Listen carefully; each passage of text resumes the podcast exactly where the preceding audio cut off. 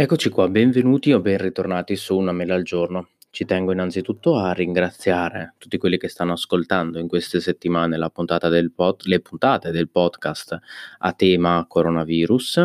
Ci tengo anche a ricordarvi, per quelli che ancora non lo sanno, che ho registrato una puntata che è uscita eh, due sabati fa rispetto a quando ascolterete questo podcast con Andrea Cervone nel suo nuovo podcast Storie di che trovate ovviamente su tutti i vari servizi di podcast, da Apple Podcast, Spotify, Google Podcast, eccetera, eccetera.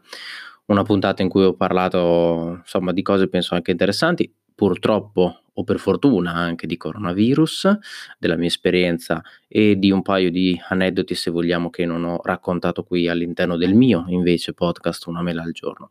E, oltre ad aver raccontato anche un po' come ho scelto di fare medicina, come è iniziata la mia passione per la tecnologia e il mondo Apple in particolare, insomma se vi interessa per curiosità eh, vi consiglio di andarlo ad ascoltare. Storie di si chiama il podcast.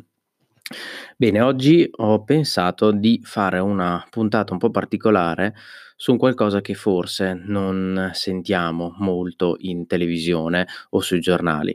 Spero, eh, vorrei che fosse l'ultima puntata a tema coronavirus, ma temo che ci sarà altro da, da dire in futuro. Non mi sto tanto a soffermare, molti di voi me l'hanno chiesto, uh, di parlare della applicazione, del contact tracing, di tutto quello che ci sarà. Non ne parlo per due motivi. Uno perché dal punto di vista proprio dell'applicazione no, non si sa niente, dal punto di vista tecnologico non sono la persona adatta. E due invece perché dal punto di vista medico l- ci sono scarsissime evidenze che possa funzionare o che possa servire. Eh, si sa quantomeno che se eh, è utile, è utile nel momento in cui all'applicazione viene affiancato o un uh, minuzioso controllo tramite test sierologici e tampone. Quello che mi sento di dire, e poi la mia fondamentalmente l'ho già detta, è che se comunque anche con l'applicazione riusciss- riuscissimo a salvare 10 vite, 100 vite, 50 vite, una vita, per me ne varrebbe sempre la pena, perché quella persona, come sempre dico, può essere il nostro padre, il nostro nonno, il nostro zio, nostra zia. Quindi io mi limito a dire solo quello. Poi e purtroppo è solo il tempo che ci dirà se effettivamente determinate scelte hanno avuto o meno una eh, efficacia.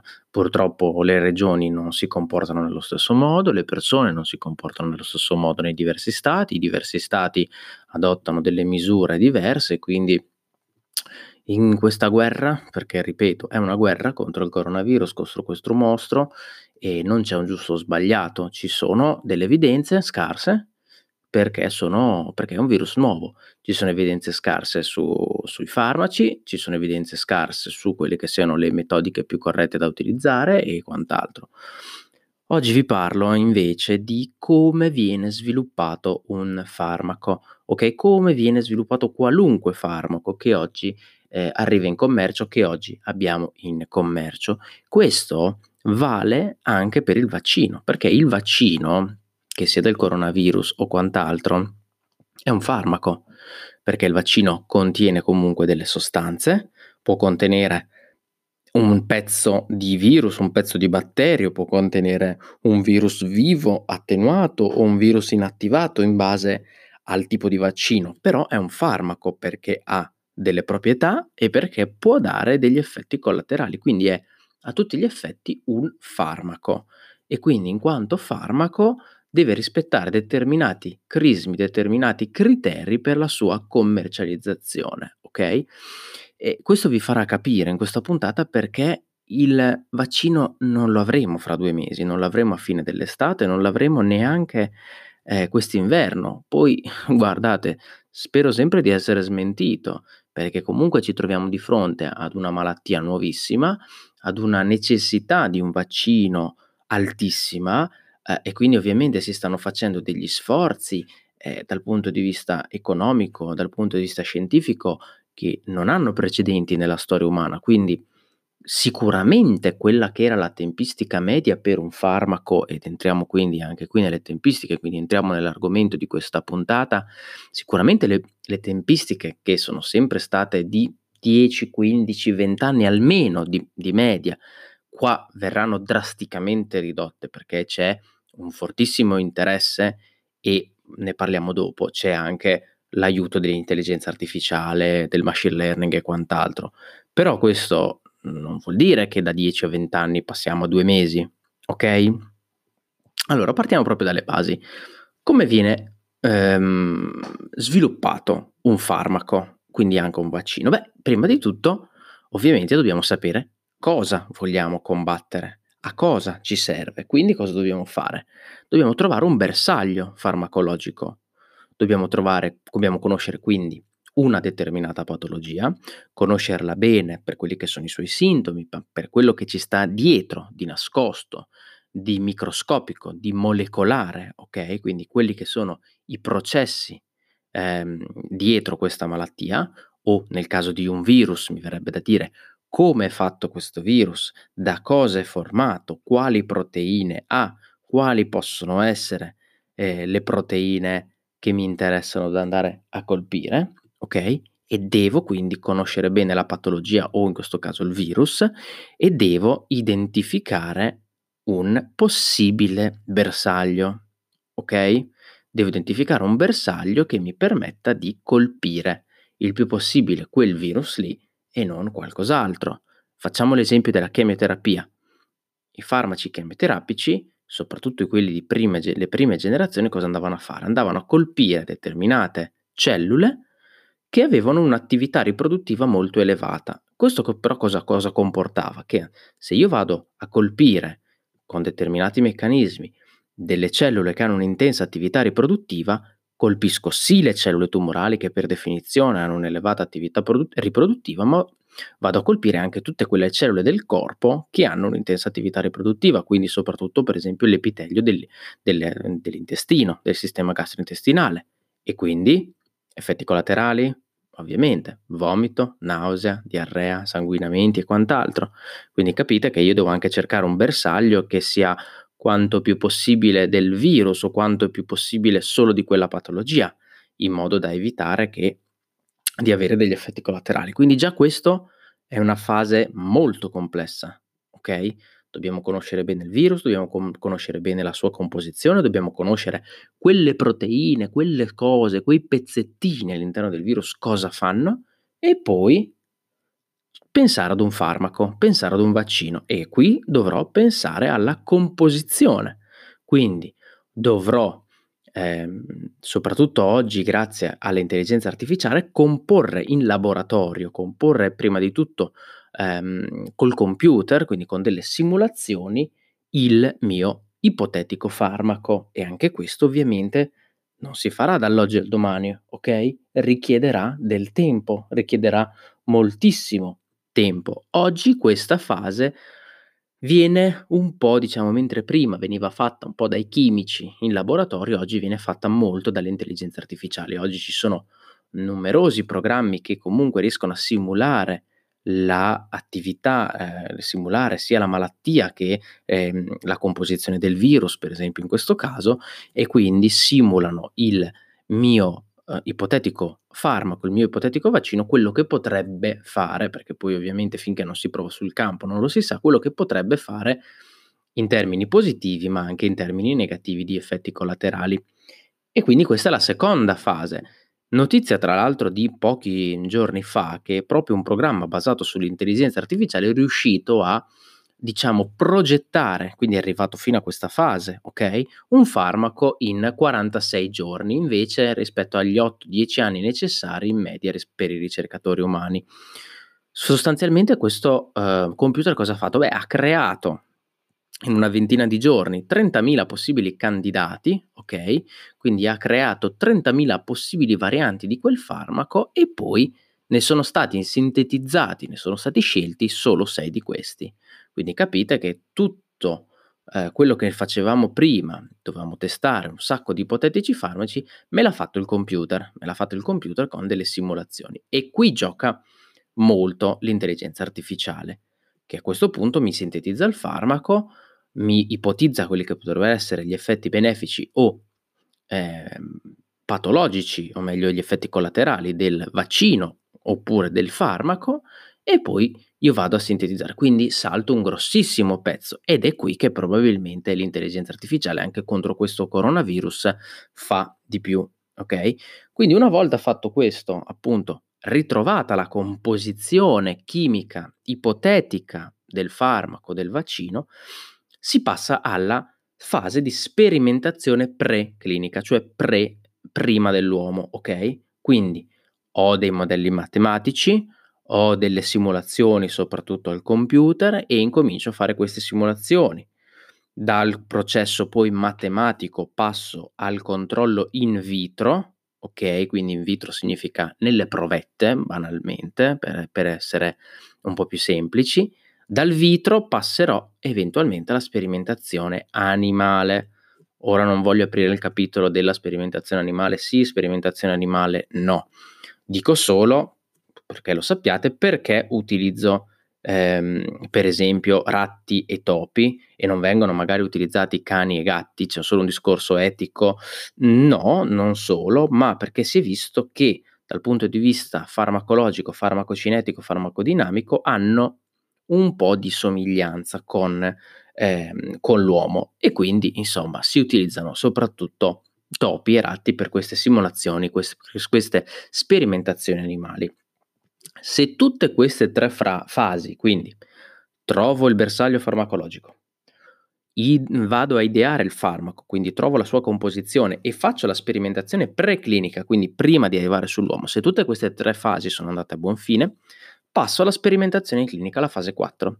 Se una di queste tre fasi è andata male, devo ritornare indietro e ricominciare. Quindi ci vuole anche del fattore C, mi verrebbe da dire, ok?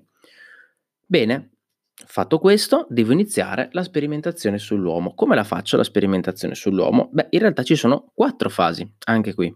Quindi, anche, ripeto, non è una cosa che dall'oggi al domani. C'è una fase 1, qui sono proprio le fasi della, eh, che si possono sentire anche ogni tanto in televisione, quando un farmaco è nella fase 1, nella fase 2, nella fase 3 o nella fase 4.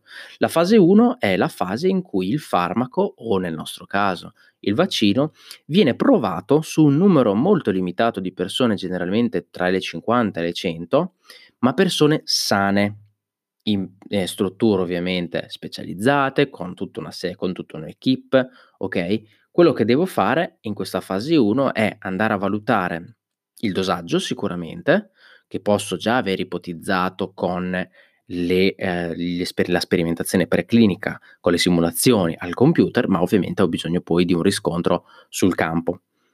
Quello che faccio qua quindi è andare a dare a somministrare il farmaco o nel nostro caso il vaccino a persone sane, a persone oppure che hanno quella determinata patologia ma hanno solo quella.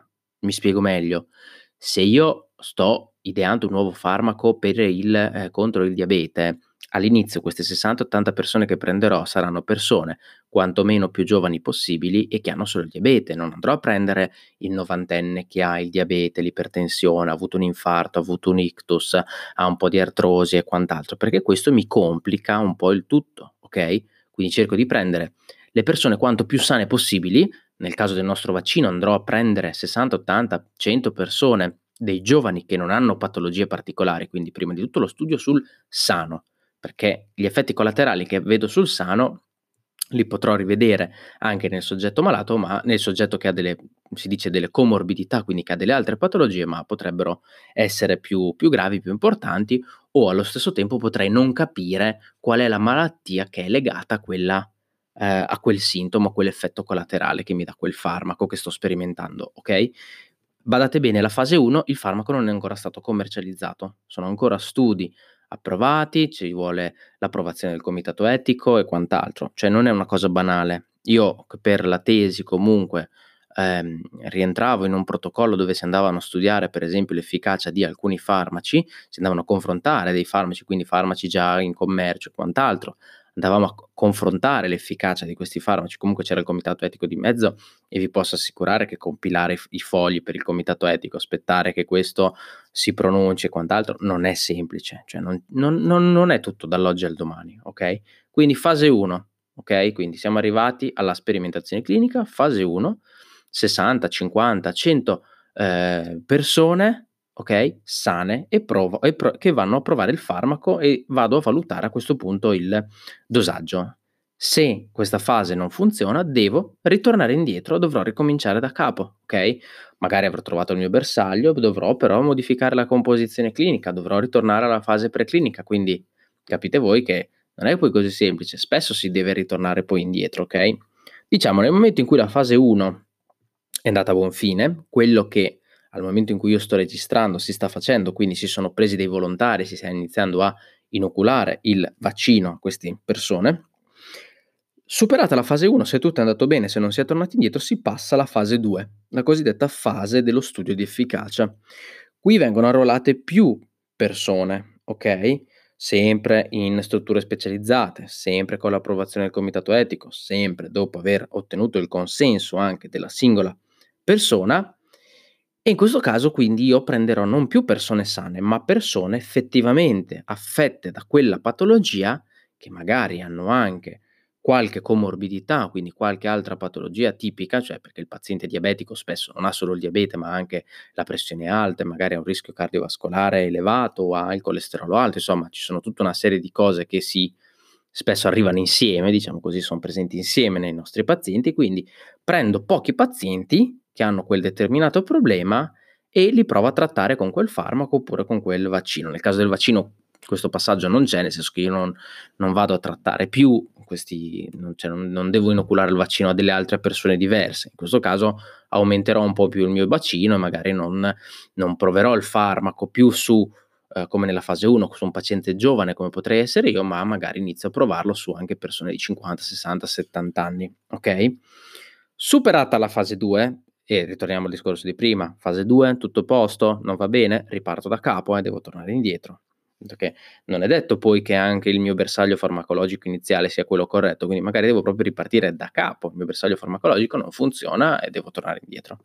Ok, quindi io ho fatto una prima fase su persone sane, una seconda fase su persone che hanno quell'effettivo problema o comunque che sono maggiormente a rischio nel caso del coronavirus, passo alla fase 3, è cosiddetta fase dello studio multicentrico, quindi in questo caso vado ad arruolare, si dice, molti più pazienti. Il farmaco non è ancora in commercio, il vaccino in questo caso non è ancora in commercio, ok?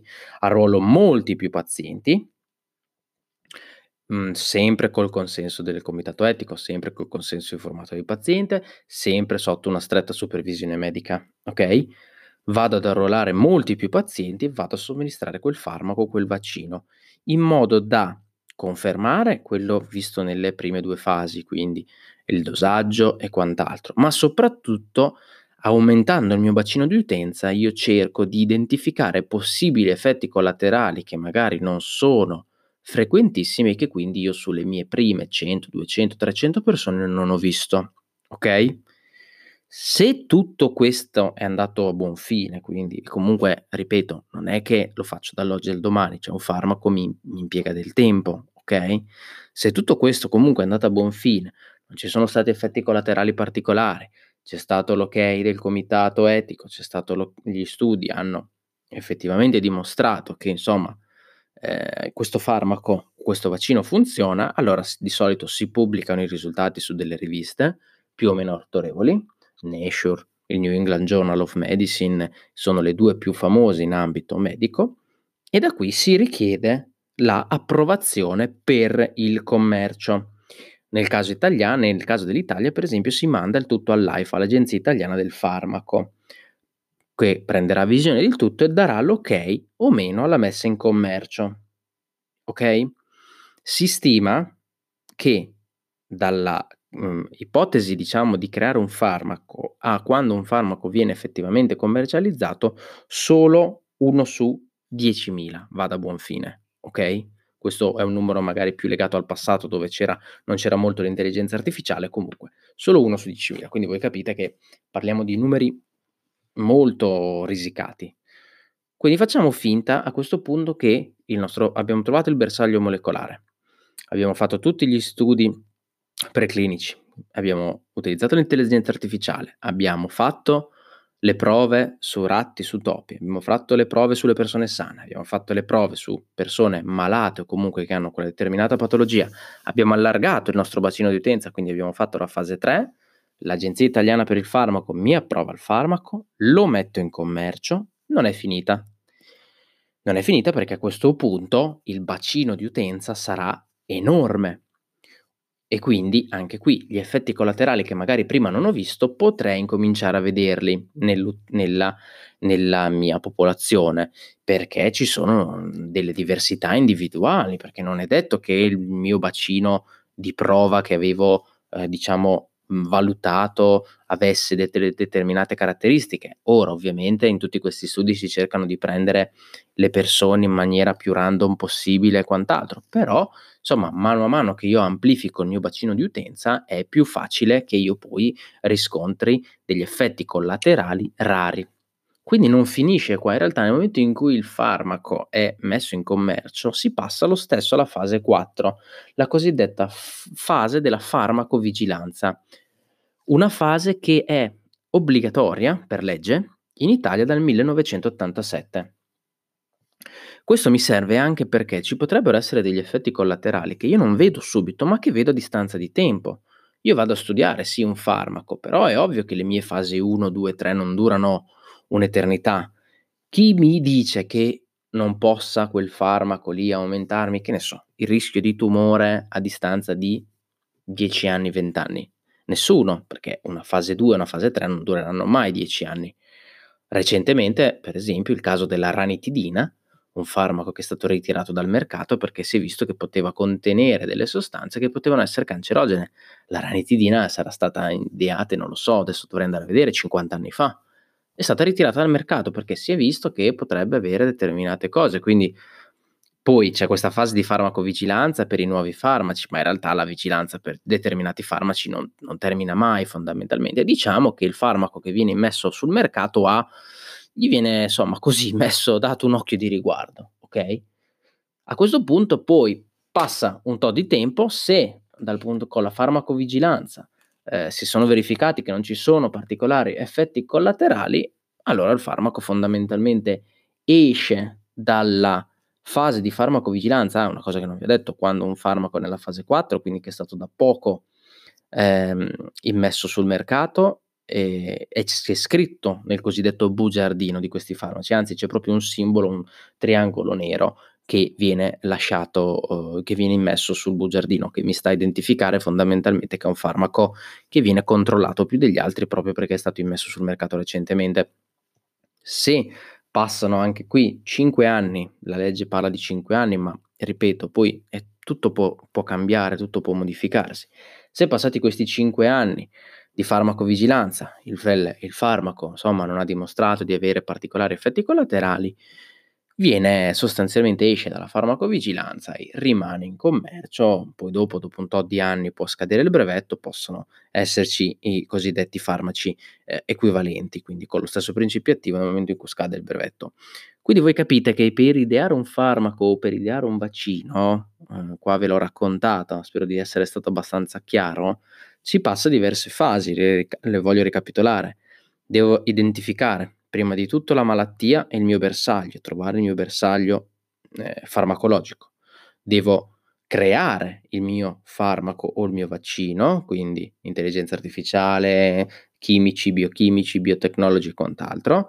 Devo provare questo farmaco in una fase preclinica, quindi con l'intelligenza artificiale, quindi con i computer, sui ratti, sui topi, sugli animali, e scusate, prima in vitro, poi sugli animali, quindi ratti e topi. Quindi questa è la terza fase, e poi passo alla fase della sperimentazione clinica, divisa in quattro parti. La fase 1, dove prendo una piccola parte di popolazione sana, 10, 50, 100 persone, e, vado, e gli vado ad iniettare il farmaco o il, in questo caso il vaccino, poi amplifico un po' la mia utenza, diciamo così, i miei pazienti. Fase 2, prendo persone che hanno ev- ev- effettivamente quella patologia, fase 3 multicentrica, quindi prendo tanti centri, prendo tante persone in tanti posti diversi e provo a somministrare quel farmaco e a questo punto va in commercio, ma comunque c'è la fase 4 della farmacovigilanza, quindi non è proprio così semplice, ok? Non è proprio così istantaneo creare un farmaco, quindi quelli che mi dicono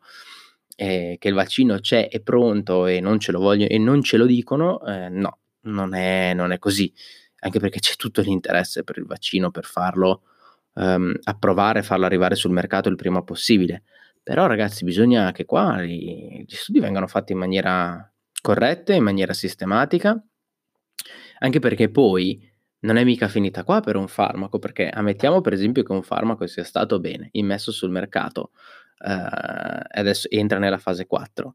Generalmente quello che accade poi è che quel farmaco lì poi eh, finisce sotto la lente di ingrandimento e si vanno per esempio a valutare se effettivamente quel farmaco è più efficace di altri farmaci in commercio.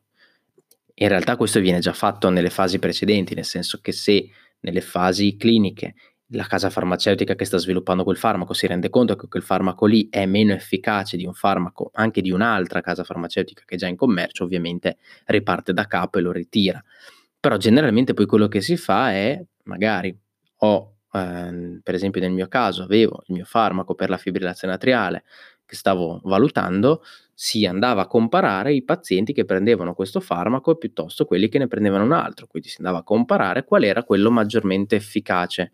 Quindi, insomma, non, non, si finisce mai in questo mondo, non si finisce mai, si devono sempre analizzare i dati, possono esserci sempre dei nuovi dati, ci sono sempre nuovi farmaci che entrano in commercio, questi farmaci vanno confrontati tra di loro, va confrontato il singolo farmaco col placebo, quindi senza dare niente al paziente, va confrontato il singolo farmaco con gli altri farmaci per la stessa patologia in commercio e poi soprattutto il problema più grosso di tutte sono le interazioni.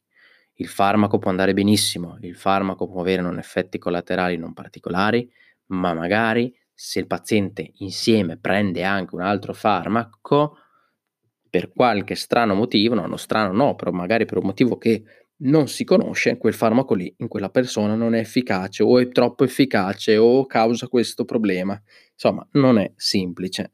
Quindi ragazzi, per il vaccino ci sono diverse fasi, ci è richiesto molto tempo e ci tenevo insomma anche qui a dirvi un po' come funziona la, uh, effettivamente la ideazione, la programmazione anche di un farmaco. È chiaro che l'intelligenza artificiale oggi ci dà una gr- grandissima mano, ma non può sostituire il corpo umano, quindi non, non avremo mai un farmaco o un vaccino che eh, diciamo così, è pronto e viene messo sulla larga scala prima che questo venga a essere eh, comunque eh, somministrato a un po' di persone, ok? Sì, parlano, parlano di questo medicinale denominato DPS 1181, di cui vi dicevo prima che è stato creato eh, in laboratorio, ma anche qui è stato creato in laboratorio ma non è stato neanche ancora somministrato ad un paziente, quindi chi mi dice che poi avrà un'effettiva effi- efficacia? E praticamente quello che ha fatto la, la, la macchina, il computer in questo caso, è accelerare la fase preclinica, diciamo, dei modelli matematici, la fase della composizione, dell'ideazione chimica. Quello sì, l'intelligenza artificiale ci dà una grandissima mano. 40 giorni invece che 10 anni, 8 anni direi che sono, eh, direi che sono tanta roba, si può dire, ok? Niente, eh, io ci tenevo a raccontarvi un po' come effettivamente questi farmaci, tutti i farmaci vengono ideati. vi ringrazio nuovamente per aver ascoltato la puntata. Ho una miriade di cose da raccontarvi in questo periodo, ma un po' sto studiando, un po' sto molto lavorando ovviamente contro questo coronavirus ma una miriade di cose da raccontarvi che mi sono segnato nelle note e di idee di puntate che voglio fare. Eh, prime su tutte il fatto che ho acquistato l'iPad Pro da 12,9 pollici, mi è arrivata la Magic Keyboard e ho il Mac spento praticamente, cioè in stand by da diversi giorni, quindi anche quella è una cosa di cui vorrei tantissimo parlarvi, come vorrei parlarvi delle mie applicazioni che utilizzo per la mia produttività, come vorrei parlarvi di come ho modificato in questo periodo le notifiche sui miei dispositivi, ho tantissime idee, tantissime cose di cui vorrei parlarvi. Vorrei, insomma, anche qui eh, migliorare un po' l'audio, la sigla. Ragazzi, sto aspettando di fare questo benedetto concorso. Una volta fatto questo, veramente spero di riuscire a fare il tutto al meglio e di migliorare.